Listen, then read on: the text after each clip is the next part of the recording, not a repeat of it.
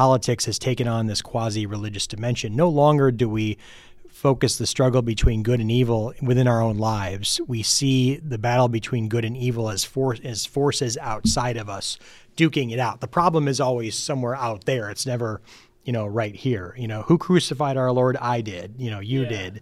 So I think that's part of the problem is with secularization, we've lost the sense of where that ultimate battle between good and evil lies, and that it's it's in our own heart and with the struggle against sin, and not some sort of forces led by some other team. You know, Democrats, Republicans, conservatives, liberals, whatever.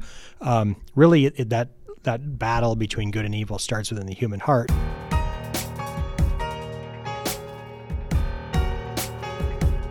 Welcome back to the Joyful Catholic Leaders Show, where you'll hear stories and insights from those who lead with faith.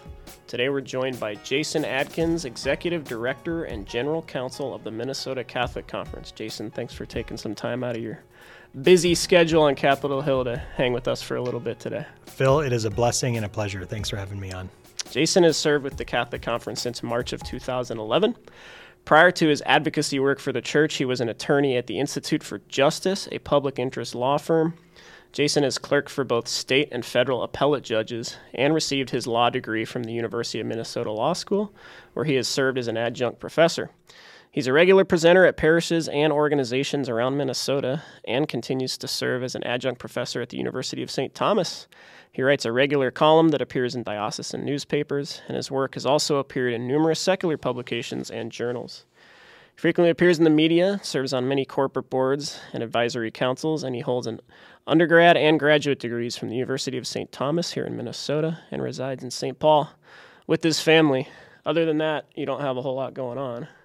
So life is always full. Full is the right adjective. That's right. Yeah, I can relate to you there. So well, let's jump right in. Uh, very timely conversation with midterm elections right around the corner. In fact, this will post just a few days before that happens, at least here in Minnesota, where we're speaking from. So um, every time probably always feels like a pivotal time in your world, but a timely conversation. I'm going to kind of maybe hit you with a hard one off the top here and see where our conversation goes. But um, has politics replaced religion in the American consciousness? That's a that's a really great question, and a, a lot of people that politics has taken on a quasi religious role. I think one way to think about it, Phil, is that we have to start from the premise that the line between good and evil runs through every human heart, and that's a line from Alexander Solzhenitsyn. When you understand that reality, it's it's harder to um, other the other, if you will, or or look at the evil in the world fundamentally being outside or somewhere else. And I think that's why politics has taken on this quasi religious dimension. No longer do we focus the struggle between good and evil within our own lives. We see the battle between good and evil as, for, as forces outside of us duking it out. The problem is always somewhere out there. It's never you know, right here. You know, who crucified our Lord? I did. You know, you yeah. did. So I think that's part of the problem is with secularization, we've lost the sense of where that ultimate battle between good and evil lies, and that it's it's in our own hearts and with the struggle against sin, and not some sort of forces led by some other team. You know, Democrats, Republicans, conservatives, liberals, whatever. Um, really, it, that that battle between good and evil starts within the human heart, and when you have that sense of it then you're less likely to give politics sort of a quasi religious or spiritual dimension. Yeah, that makes sense. How did we get to that point? Because you're right, you hear more and more people kind of looking at things that way, and and probably no coincidence that you know people are are leaving religion behind in a lot of different circles. So how do we how do we get to this point? Well, you know, humans are built in a certain way. we we search for transcendence. We search for the good, as Saint Thomas Aquinas said. You know, we're all looking for the good. Um, and conversely, we're all trying to avoid evil. I mean, that's the basic premise of moral action do good and avoid evil. And that's built into the human heart. But when you forget God, that religious sense or that, that those natural impulses that are built within within us, they go awry. Um, or as you see in our culture, that's sort of living off the fumes of, of Christendom, in many ways. You have those same impulses, they get channeled in odd directions. So Tom Holland, the author of a very fine book called Dominion, he basically says that you know what we see around us right now is sort of like a post-Christian civil war. We're all arguing over the same terms, but we have very different meanings by what we mean. We talk about the dignity of the human person, equality, freedom. Um, the ancient Christian Catholic view of freedom is that freedom is our ability to choose what we ought, not the capacity to choose whatever we want. Um, and so it's it's those sorts of struggles that when we forget God, we forget our story, we forget who we are, uh, we forget our place in that story. That's when all these problems start arising in bigger and bigger ways. Sure.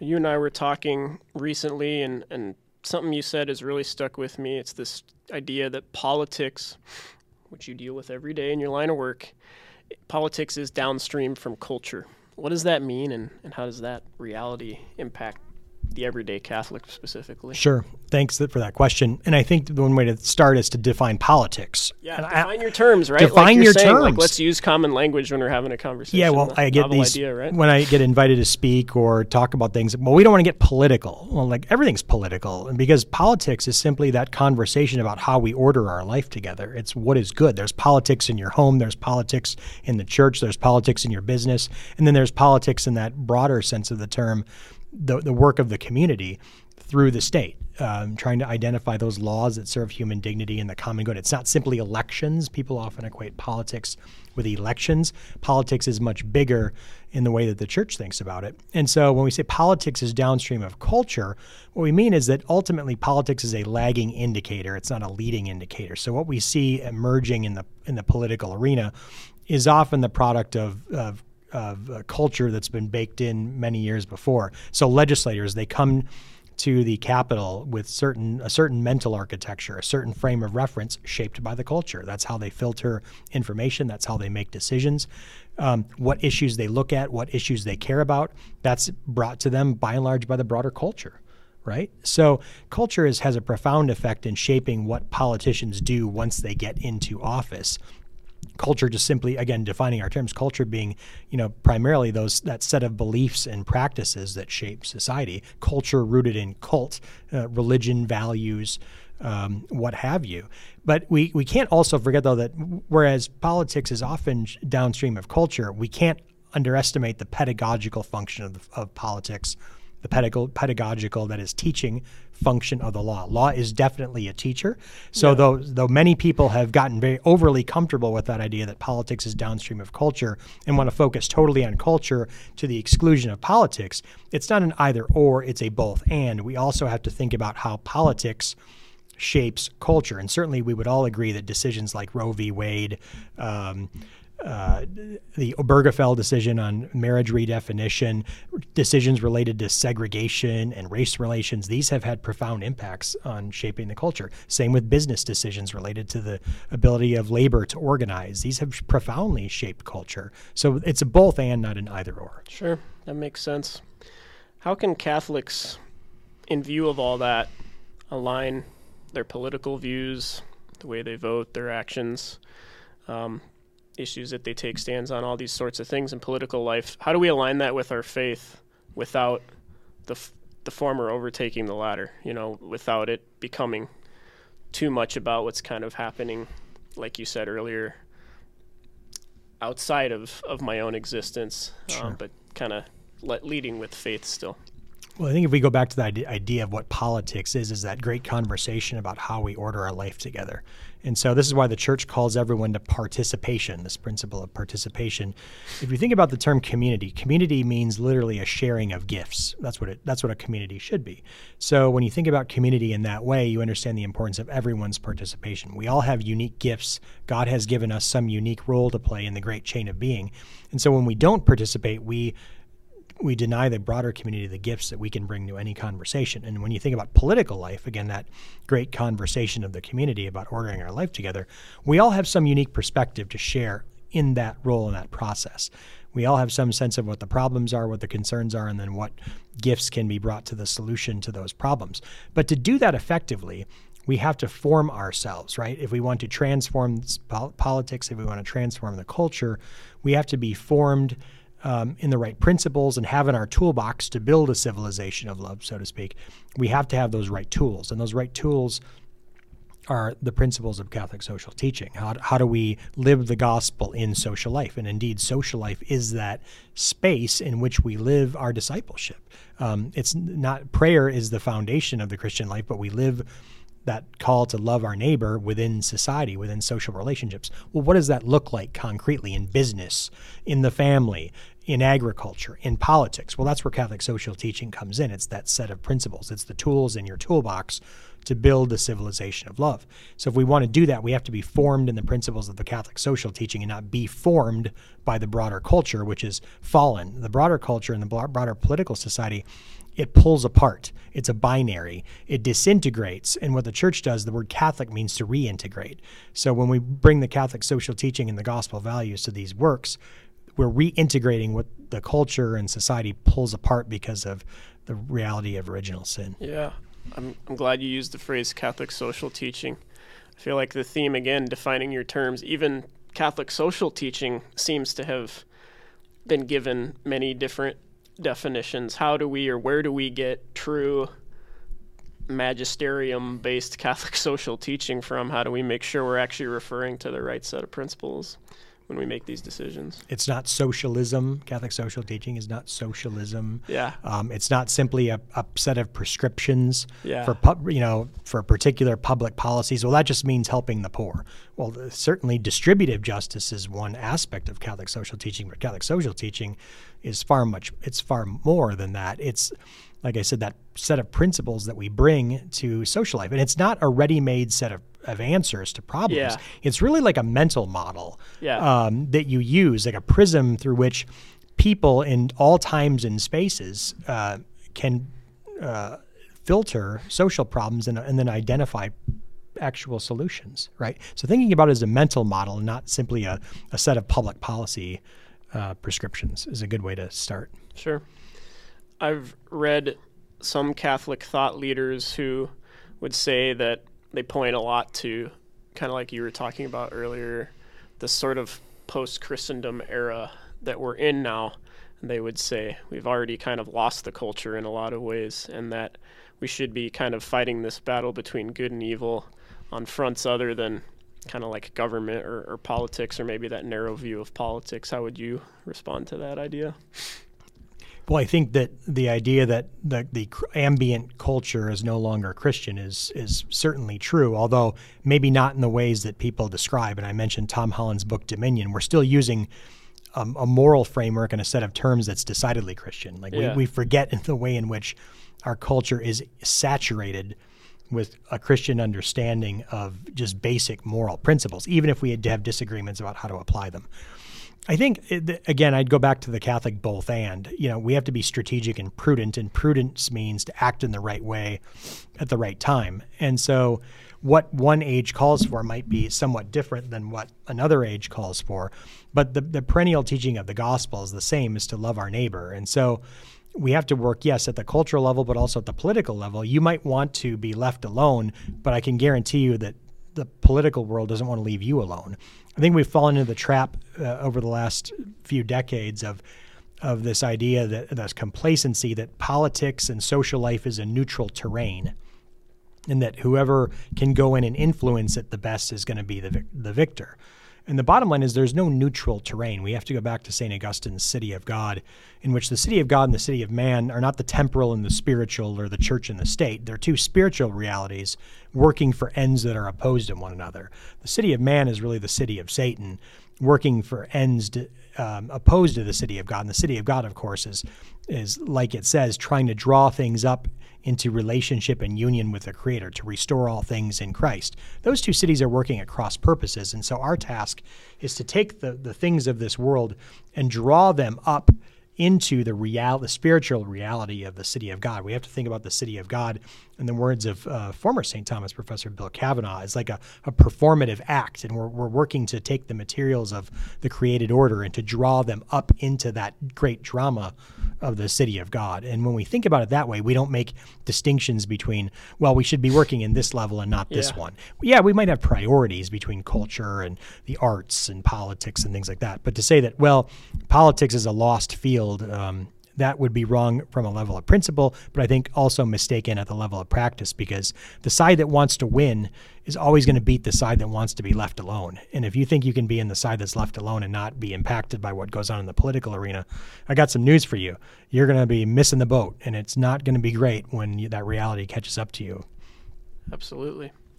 Um, so a little more practically, like we talked about, midterm elections coming up, November 2022. What are some good things that, again, the average Catholic should be thinking about as he or she's preparing to vote?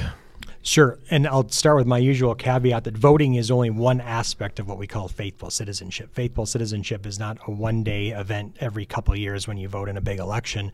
It's only one part of the process that we have. And by that I mean, the political system we have requires citizen participation. Going back to that point I made earlier about the importance of participation. You might not like that it requires a lot of meetings and being informed and having to inform yourself about candidates and issues, but that's government by the people, of the people, and for the people. So if you don't like that, well, you might not like it, but if you don't show up, someone else is going to do that. Right. So I just wanted to make that point that faithful citizenship is not just voting, but what happens, it's more important almost that it happens after the election when you're in that process of forming relationships with your elected officials and informing them about what policies and principles serve human dignity and the common good so that then they can go as your elected official and then transform our state, hopefully for the better. But if we don't show up, it often will be for the worse. Let's So- be sure and come back to that because I know Sure. you've got a lot of good practical ways to do that besides filling Yep. out your ballots. Great. So then, when it comes to the ballot, um, yeah, first thing we have to do is, you know, who are your candidates? When I go uh, around speaking to parishes and other groups, I always rhetorically ask, how many people can name their legislators? Very few can. Both their legislators, or state elected officials, um, and I don't begrudge people for that. I mean, it's it's uh, there's a lot going on. It's complicated, but if we're not in rela- if we don't even know who these people are, if we're not in relationship with them, even in just some sort of formal way of sending them an email or writing them a note, how can we expect good laws to be made? So the first step in that is an el- election's a great opportunity to inform yourself about the candidates um, and their perspectives on issues. We don't do voting guides because of a number of practical reasons, but one of the reasons is because it short circuits the process by which people go and start talking to their candidates and learning about their candidates. If we just gave someone a scorecard and said, "Oh, here's what they think about this," you know, Oh, okay, great. We really got to go and inform ourselves about candidates. And that's tougher these days because candidates don't want to be clear about their issues. That's why you got to go talk to them and ask them and pin them down. So, to your point about practical tools, yeah, we give people candidate questionnaires, all the tools they need to go and talk to their elected officials. And then this year on our election resources website at mncatholic.org, we've actually done 10 interviews with candidates so that people can get a uh, sense of what it looks like to talk to candidates about issues that that matter to them. Inform inform your candidates and then inform your vote. The bishops of Minnesota this year have come out with an election year statement. Again, that can be found at mncatholic.org. Um, and this year, focusing on the importance of prenatal justice um, as a key issue when they're considering candidates. Sure. We'll be sure to link to, to that in the description for this episode, as well as a, a link to generalmncatholic.org where there's lots of resources. And yeah, speaking of resources, let's dive deeper. Okay, we're, we get past election day. Um, what are some other things that people can be doing to have that relationship and that ongoing dialogue with uh, their government leaders? we don't simply tell people to have that relationship. We give people practical and tangible opportunities to do so. So over the years, we've had events like Catholics of the Capitol, Capitol 101. This year, for the first time, we're going to be doing open office hours. We moved offices right across the street from the Capitol. So on Thursday mornings, we're going to invite Catholics, you know, drop in. Um, we're kind of like a portal to the whole Capitol complex. We'll do like a short presentation, take you over, give you a sense of what's going on at the Capitol, pop in on a hearing, take people by their desk of their legislators, hope they can meet their legislators. But that's that first step. Get to know them, um, start having a dialogue, send them an email. We also have the invaluable tool, the Catholic Advocacy Network, which you can sign up for at mncatholic.org that's how the best way to stay informed on the issues. We we're really busy. We can't always be up on what's going on. We make it easy for you because we send you an email if you sign up. It'll tell you about when there's an important opportunity to speak to legislators. It gives you a pre-crafted email that you can personalize, and then with a click of the mouse, it sends it's directed right to your elected officials on key issues that the bishops are um, lobbying on and engaging on at the Capitol. So lots of great resources and tangible ways to do that. But the easiest way, they always want to hear from their constituents. They hear from lobbyists like me all the time, but but legislators really, really do want to hear from their constituents. And the, the thing that surprises people is that they really don't hear from many people five calls on an issue can make a difference to a legislator because that means 50 they know that 50 people care about an issue. And when you're in a small district like our legislators have 50 angry people can mean the difference between getting elected and not getting elected. So they're very very sensitive to what their constituents think about issues. Always great to try to set up a meeting in person a Saturday morning at McDonald's with a group of your friends with a legislator. They're very accessible, um, but a handwritten note is always a, a, great thing, and even an email, like I said, or a phone call and you can do all those things uh, through the Catholic Advocacy Network too. Yeah, that's interesting because it's probably easy to think. I'm sure I'm probably guilty of this. Of oh, they get so many emails and calls. What's one more for me going to make a difference? But if everyone has that mentality, no voices are being heard at all, right? You would be surprised that the, the the the, volume of engagement with elected officials. Yeah, they get a lot of emails. I think oftentimes from people who aren't their constituents, which they don't really care that much about. Yeah. Um, but when constituents email, but especially write, call, or invite a visit, yeah. they are very very responsive. If we had ten active people in every Catholic parish who are regularly corresponding with their legislators about the issues that matter, it would be a game changer and it's awesome. a very small it's a very small ask but that's what the catholic advocacy network is designed to do is to build that sense that the catholic community is really proactive and communicating with legislators. And it's been a, a very effective tool for us over the years in terms of moving the ball forward and on good issues and then stopping uh, bad ones from moving forward. Build that city of god. Fantastic. Catholics often jason get pegged as one issue voters uh, that issue being abortion. How do you respond to that stereotype? Well, we shouldn't be single issue voters in the sense that we look at one issue to the exclusion of other issues. That does not mean, however, that in certain election cycles or in certain candidate elections that we don't prioritize uh, or make preeminent in our considerations, to use a term that the bishops use in our election year statement, one particular issue. And I think this year in the bishop statement, it would have been odd, I think, to not recognize the reality of the moment that we're in with regard to the abortion question with Dobbs uh, overruling Roe v. Wade, with the issue being returned to the states by and large for political deliberation. Uh, to not talk about abortion would be, I think, a significant misfire given the reality of abortion in our state at this time, which we have one of the most radical abortion regimes right now anywhere in the world, not just the United States. We have abortion on demand. A, ju- a, state district court judge just struck down our what we call our health and safety laws, requirement that doctors perform abortions, parental notification laws. Um, these the women's right to know law these sorts of laws that make sure that if a woman is making the choice uh, to have an abortion at least there's basic safety measures in place um, and that she's informed about the choice that she's making. A judge struck those down as being a threat to the right to privacy. So right now a 13 year old girl could get an abortion in minnesota without her parents even knowing. This is radical. I would call it barbaric. And so um, we needed we needed uh, the bishops needed to highlight that issue uh, for voters and make that uh, ask them to make that a preeminent consideration. Now, when we talk about abortion, then we can't simply talk about it in a vacuum, right? That there are lots of things that lead women to make that choice. So when that choice, especially, is made because of the feeling that there's going to be a lack of support or economic reasons, what are the policy um, pieces that we can put in place. How do we walk with moms in need, both at the level of charity, like we do through our pregnancy resource centers, but also what we're doing at the level of politics to make sure that they have access to childcare, housing, food support. Um, all those things that they need to make a choice for life. What are those things? And let's put the policy mechanisms in place uh, to to ensure that she can choose life if she wants to. We call that working for prenatal justice. Prenatal justice means to develop right relationships between mother and child, um, the and the mother and the broader society as well. So th- we're thinking about even even when we talk about one issue like abortion, we're thinking about it in a holistic yeah. sort of way that we can't ignore these questions of housing and and childcare um, and human services when we're thinking about abortion. So, though we might make one issue preeminent in our voting calculus, we still can't ignore the whole ecosystem of policy that might lead women to choose an abortion.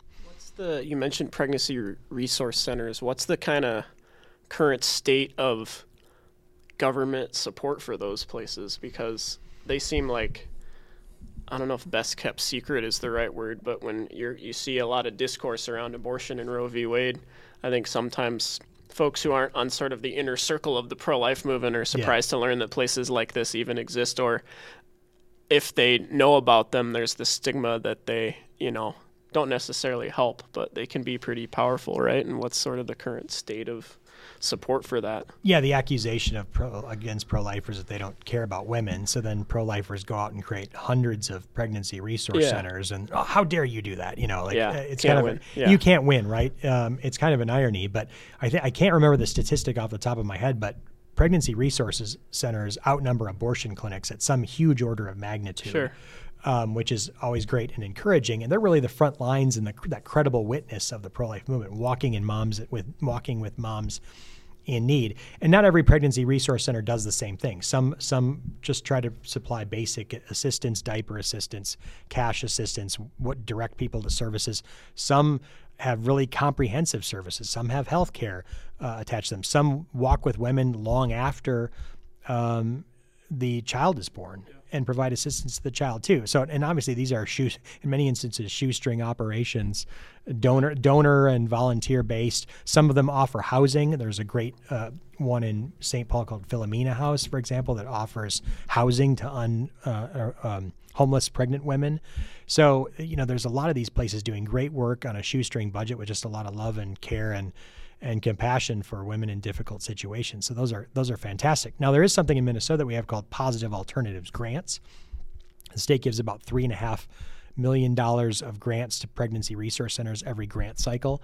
Um, that number we think should be increased greatly. Uh, we think that these are important places where we should all be able to agree that if women want to make a choice and that economic reasons or whatever that support network is holding them back from choosing life, the state has a strong interest in helping moms choose life. They have a strong interest in and child and fetal development and child well-being and maternal well-being. And so no one should feel like they have to make the choice for abortion because they're not supported. And so what those grants do is they buttress the work in a subsidiary way to the great work that those PRCs are already doing. Sure. Take me back uh, earlier this year to the day Roe v. Wade was overturned. It's this interesting deal, right? It's this kind of historical moment that'll certainly be on the, the pro life movement timelines when they're published in the future.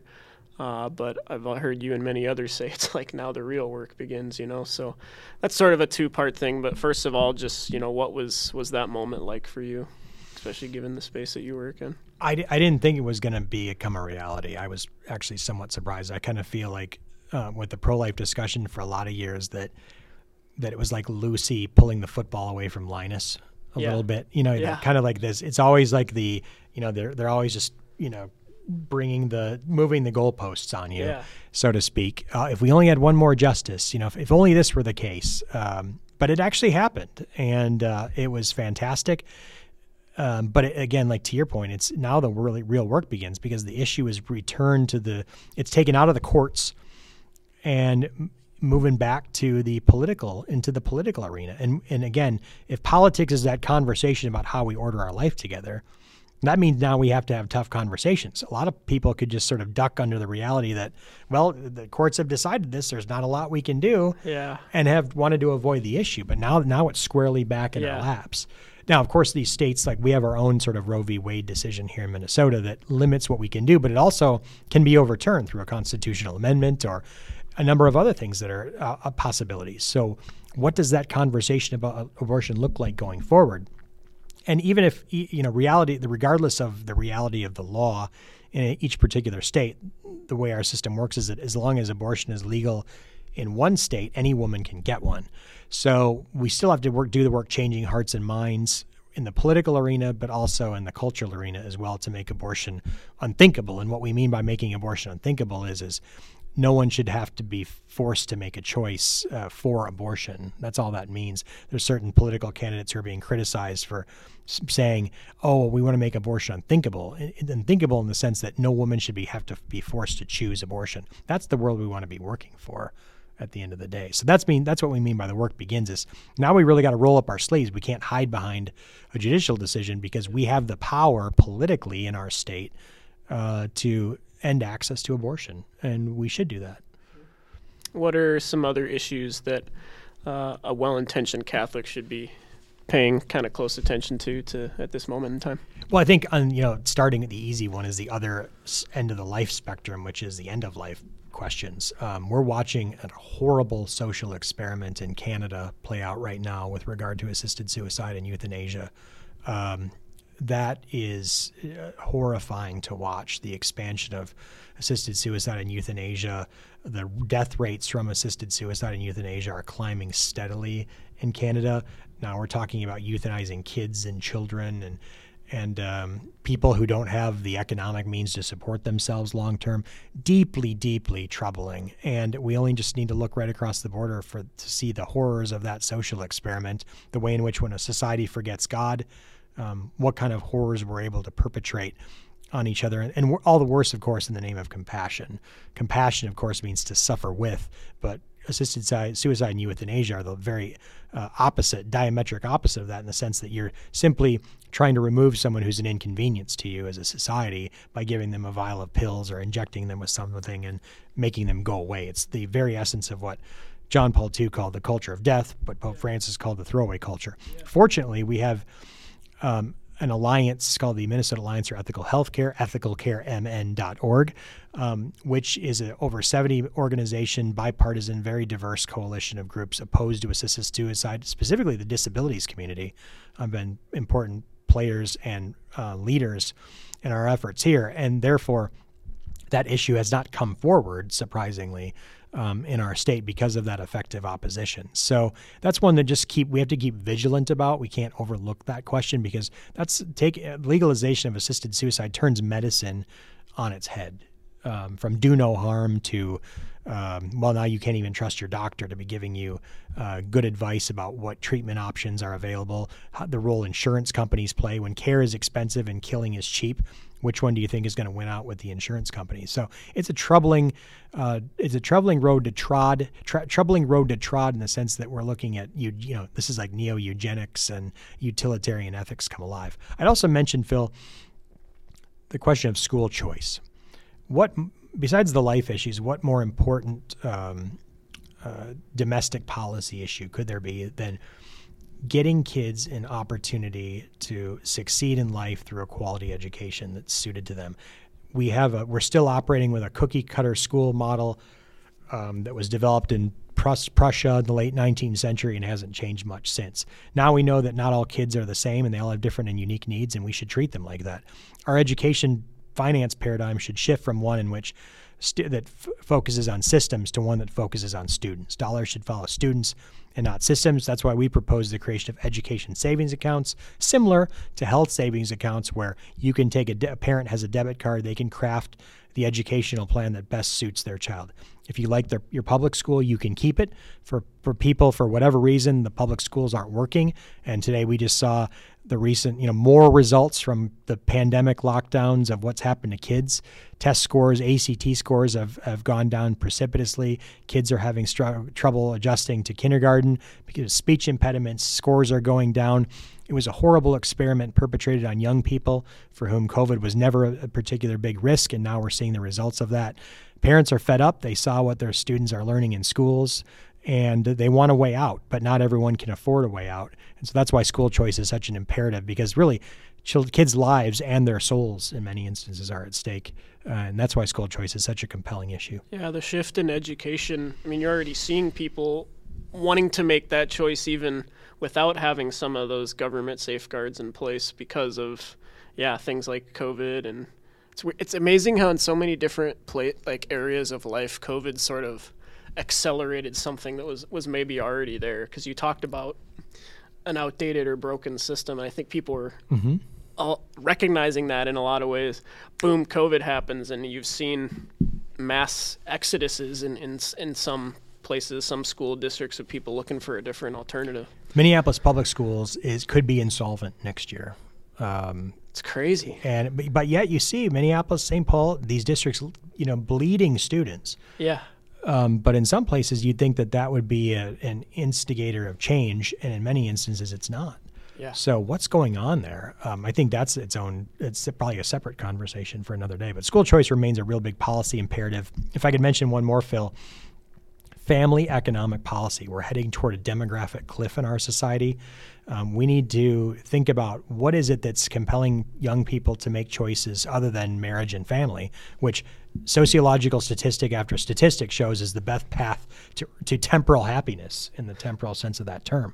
Marriage and family is where we find meaning and purpose, yeah. healthy outcomes, well being, not just for children, but also for parents as well. Stable families. It's amazing the way God made us and desires us to live is actually the best path to our happiness. What a shock oftentimes though people are choosing not choosing to have kids or form families because of economic reasons so we want to make sure that that it's it's easy as possible to get married, to stay married, to have kids, to help them flourish, and to care for elderly and young sick children at the beginning and at the end of life. Uh, that just is a really big policy imperative, especially if Minnesota is going to be one of the worst states for abortion. We should, on the flip side, be one of the best states to bring a child into the world. We should at least be able to agree to do that. So, that, from a Minnesota Catholic Conference perspective, I've highlighted three big issues outside of abortion assisted suicide, school choice, and family economic policy that really should be uh, on the front of people's consideration um, as they think about what it means to live our faith in the public arena. If I could just put in a plug for our new website, familiesfirstproject.com. I think that's familiesfirstproject.com, where people can learn more information about how they can get involved advocating for such bills as the child tax credit. Sure. We'll include that link in the description as well. Thank you. You, the listener, have some homework to do, and so do I. Uh, if you haven't done it already, uh, as we prepare for elections here, so so that's great. Jason, tell us a little more about just your work at the Catholic Conference. What kind of goes into that? What is what did Catholic conferences in, in different states actually do? So when we talk about again defining our terms, a Catholic conference is is a conference of bishops. So it's uh, our state um, conference of bishops. The they get together, they identify areas of collaboration among themselves. Typically, the state Catholic conferences are focused um, on public policy advocacy, not exclusively. Sometimes they um, do other things like school accreditation, ecumenical work. Um, I do a fair amount of ecumenical and interfaith outreach, which is one of the fun parts of my job, uh, quite frankly. But the bread and butter of what we do is the public policy work. So our staff at the conference, we execute the bishop's public policy initiatives, and that by and large is lobbying. But even uh, even more so, though, today is uh, trying to help the bishops activate the voice of the faithful on behalf of policies that serve human dignity and the common good because they need the voice of the faithful to amplify their own voice at the Capitol. And that's part of what it means to be a faithful citizen. So we take our, our legislative issues on which we lobby, but we also tell the Catholic community about them as practical examples of how to apply Catholic social teaching across a broad spectrum of issues. Sure. What goes into lobbying? I think a lot of us hear the term lobbying or you read an AP news story and you hear about lobbyists. Industries have lobbyists, religions have lobbyists. Like what goes into it and, and what how, how is it a, effective? Like you said, they hear from you all the time. They, they need to hear from the average schmuck like me, but at the same time, you know, there's a lot of energy that goes into lobbying. Well, there's a constitutional right to lobby, which means that everyone should be a lobbyist, right? So we're we have a right to petition the government for a redress of grievances in our Constitution, which means that everyone has that right to go and talk to their legislator yeah. about important issues. Anyone can be a lobbyist. Um, paid professional lobbyists, though, um, have a particular skill set. You know, they have, they're trained in law and policy. They they have some expertise in what I call the three P's: people, policy, and process you got to know all three to be successful. So you got to have the right relationships, you got to know the policy, and then you got to know how to get the policy through the process, so to speak. So oftentimes people will pay professional lobbyists to help them with that work. Truth be told, at the end of the day, um, you can a lot if you've got the time and the hustle, uh, you can do it yourself. And if you're informed, what what legislators are looking for and why lobbyists are so important is lobbyists play an important role to legislators as a resource. They can help them filter information, identify important issues, help educate them because any legislator at a given time has hundreds of bills coming across his or her desk. Lobbyists can help, good lobbyists, um, uh, trade on their reputation, their credibility, and how it can help legislators cut through the muck and get right to the heart of issues. Those are the really, really good lobbyists. Um, but at, at the end of the day, it's a door to door sales job right? It's all we're all in sales. We're all trying to persuade someone to move in the direction we want them to move, and that's what we do at the end of the day is to say, look, legislator Jones, um, you should vote for or sponsor this particular piece of legislation because it will do X, Y, and Z good things. And that's important to your constituents and it's important to all Minnesotans. That's it. It's just sales at the end of the day. Yeah.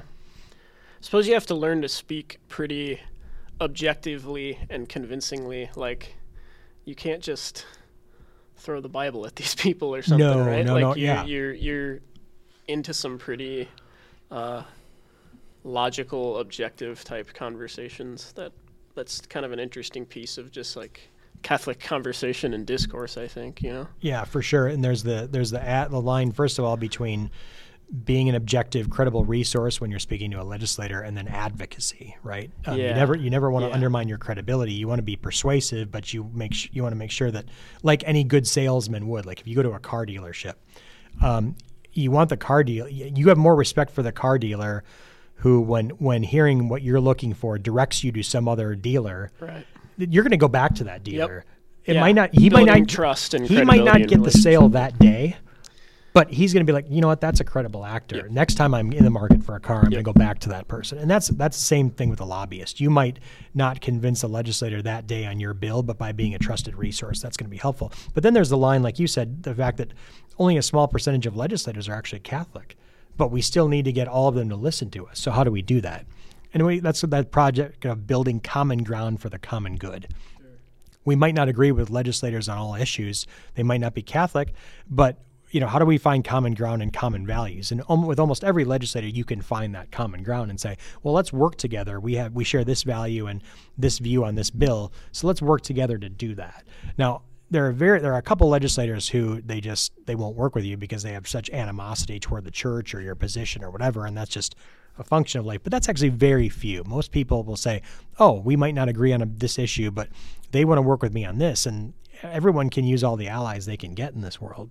So that's just it's like that task of building common ground for the common good. But that starts in relationships. So going back to a point I made right at the beginning.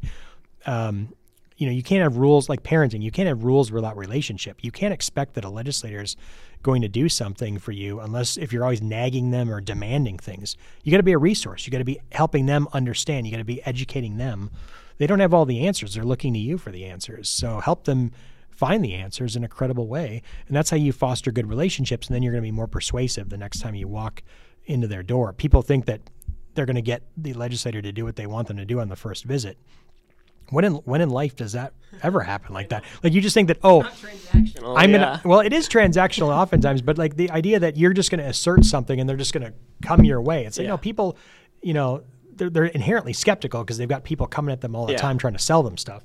But at the same time, it's like, look, you got, you know, people need to be convinced, and that's not always going to happen on the first time. It doesn't mean they don't like you. It doesn't mean they're bigots. It doesn't mean that they're rig- rigidly ideological, et cetera, et cetera. They people need time to be persuaded. Re- relationships help smooth that process. when you look at the relationship piece of it, or like you said, uh, building common ground for the common good, it almost seems like those are principles that can be applied to everyday life. You know, Absolutely. not just the political realm. Like Yep. I'm hearing you talk, and I'm like, that could be the exact same approach that if I'm working at a secular office and I'm trying to. You know, have deeper relationships with the people I work with and, and, and stand for truth and, and evangelize or whatever the right verb is. It's sort of those same first principles, right? So Yeah, because like I said, politics we think of it in this narrow sense. Politics is everywhere. Yeah. Right? In the sense that it's it's again, how do we order our life together? That's the daily task of an office, a school, a classroom. It's we we are, we're all trying to figure out how do we do this together for the common good. And so those principles, let's build common ground for the common good, even when we have different perspectives, backgrounds, you know, uh, whatever. We can try to find some place to build common ground. And that's what we need more and more of our in our society in a polarized time, where people are pulling things apart. Is how do we put things back together again? Um, put our put yourself in an uncomfortable conversation and just sit there and have that next conversation. Make yourself a little uncomfortable. Try to do that, and uh, that's how things get repaired when they're broken. Yeah, yeah. You just teed up the last question I had written down, kind of getting back to the macro level of we are like it feels like anyway this this super polarized, divided society along. I, I, we use political lines to label it like I'm this, you're that, us, them, left, right, Democrat, Republican.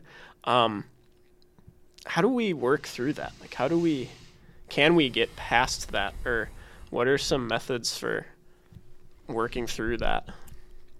That's really difficult. Yeah. Um, in the sense that we're divided by identities. I mean, I think that's what, what what is the nature of I think you have to say what is the nature of the division. Yeah. Frankly, you could argue that we're actually not that divided at all in the sense that everyone in a culture that's forgotten God is fundamentally individualistic. Now, we might be individualistic about different things, but individualism is the coin of the realm. And there's a lot of unity around that, quite frankly. Where there's division is division along identity. And I think that that is the divide that is the main source of division in our politics, which is really, really sad. We're making secondary identities um, because, because we live in a world in which we've sort of lost our story, we've lost our place in things. So we're clinging to anything that gives us identity and meaning, right? And so therefore, we ultimately end up making what, objectively speaking, are secondary identities are fundamental ones. And then we judge other people by their secondary identities. So I'm of this race and you're of that race. I'm a citizen and you're undocumented. I'm a Republican and you're a Democrat when the reality is our primary identity is created in the image and likeness of God and a child of God. So when we make that our fundamental identity and we define ourselves that way, and then we define other people that way, think of how that would change the landscape of how we treated people. Yeah. You know, so again, this is why we can't compartmentalize faith. This is why we can't make religion a private thing because religion has very public consequences. It defines who we are. And we can't let the secondary identities matter. It's not like they're irrelevant. But when we when we when we make them primary and when we see others through as primarily through their secondary identities, that's when the division happens, right? Because we're different. We're that's just the way God made us in many ways. Do we see positive things in our differences or do we see places of confrontation? The only way we can see the positivity in our differences, in my opinion, is when they're filtered through that primary lens of our primary identity as creating the image and likeness of God. Then our differences make a lot more sense. Then we see the diversity not as divi- as a source of division or conflict, but as a source of enriching the whole common good. Right? Yeah. We see that as the diversity is really rooted in the gift, and the gifts can be brought to the table to enrich the whole. But if we see them as sources of conflict in ways in which we divide ourselves, well, then the polarization is just going to get worse. And then we're then we're going to come to blows, quite frankly. So we have to. This is why evangelization and helping people understand who they are, who they're made to be, and what their story is. What is our narrative? is our narrative that like John Locke and Thomas Hobbes told us that we're simply you know atomized individuals may who go out there and make contracts and create a state so that it keeps us from killing each other is that our fundamental story you know yeah. or of our social life or is it the story of Genesis where we're created in his image and likeness we're made for relationship we're made for each other we're made for life and we're made to be stewards um, and that our story is about building right relationships, and that right relationship has to start with the right relationship between the person and the creator. We want to re- re- interact well with his creation, we need to have a fundamentally positive relationship with the creator and understand and know him. Then we can know how to treat each other in the social realm. Love God first, then love neighbor. That's the answer to everything. I mean, we can come up with all the strategies and tactics and quick fixes, but until our society remembers who we are, who we're created to be, who our creator is, and how he wants us to live, then the polarization is going to increase. And I think it's, in my mind, it's along these identity, identitarian lines. That's really, really destructive and, and a path to a bleak future unless we remember who we really are. Yeah, but it comes back to that kind of cult of individualism that you said at the top of your response of like, to to admit or recognize that there's this creator that I'm made in the image and likeness of, that there is this higher power. That has real consequences for me. That changes how I have to act. That changes how I have to relate to other people. That changes how I how I behave. And that seems like a huge huge barrier for for a lot of folks. Yeah, it, it, it, it, shapes whether I pay just wages to my employees. It shapes um, whether I choose to have a get married and have children. It chooses whether I, I, choose to identify as a man or a woman, like God created me to be. You know, is my is my biological reality, my God given biological reality, is that a gift to be stewarded? Um, with certain limitations, yes, but also certain beautiful possibilities, or is it an infringement on my quote freedom? You know, like that's that's gets the essence of everything.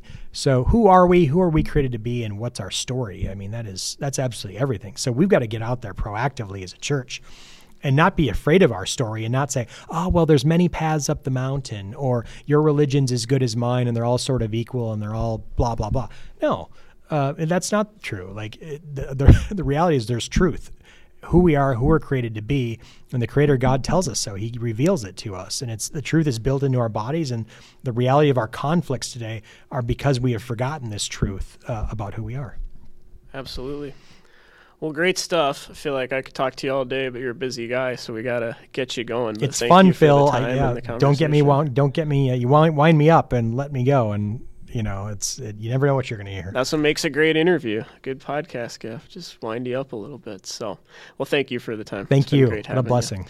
And thank you for joining us on this edition of the Joyful Catholic Leaders Show. Uh, be sure to check out the description for this episode. Jason mentioned a couple different resources and links today, so we'll be sure to include all those in there. Uh, you can subscribe to the show wherever you find your podcasts, and also be sure to follow the St. Paul Seminary on social media and at stpaulseminary.org. Just a reminder new episodes of the show drop every month on the first Friday of the month. Thanks for listening, and God bless.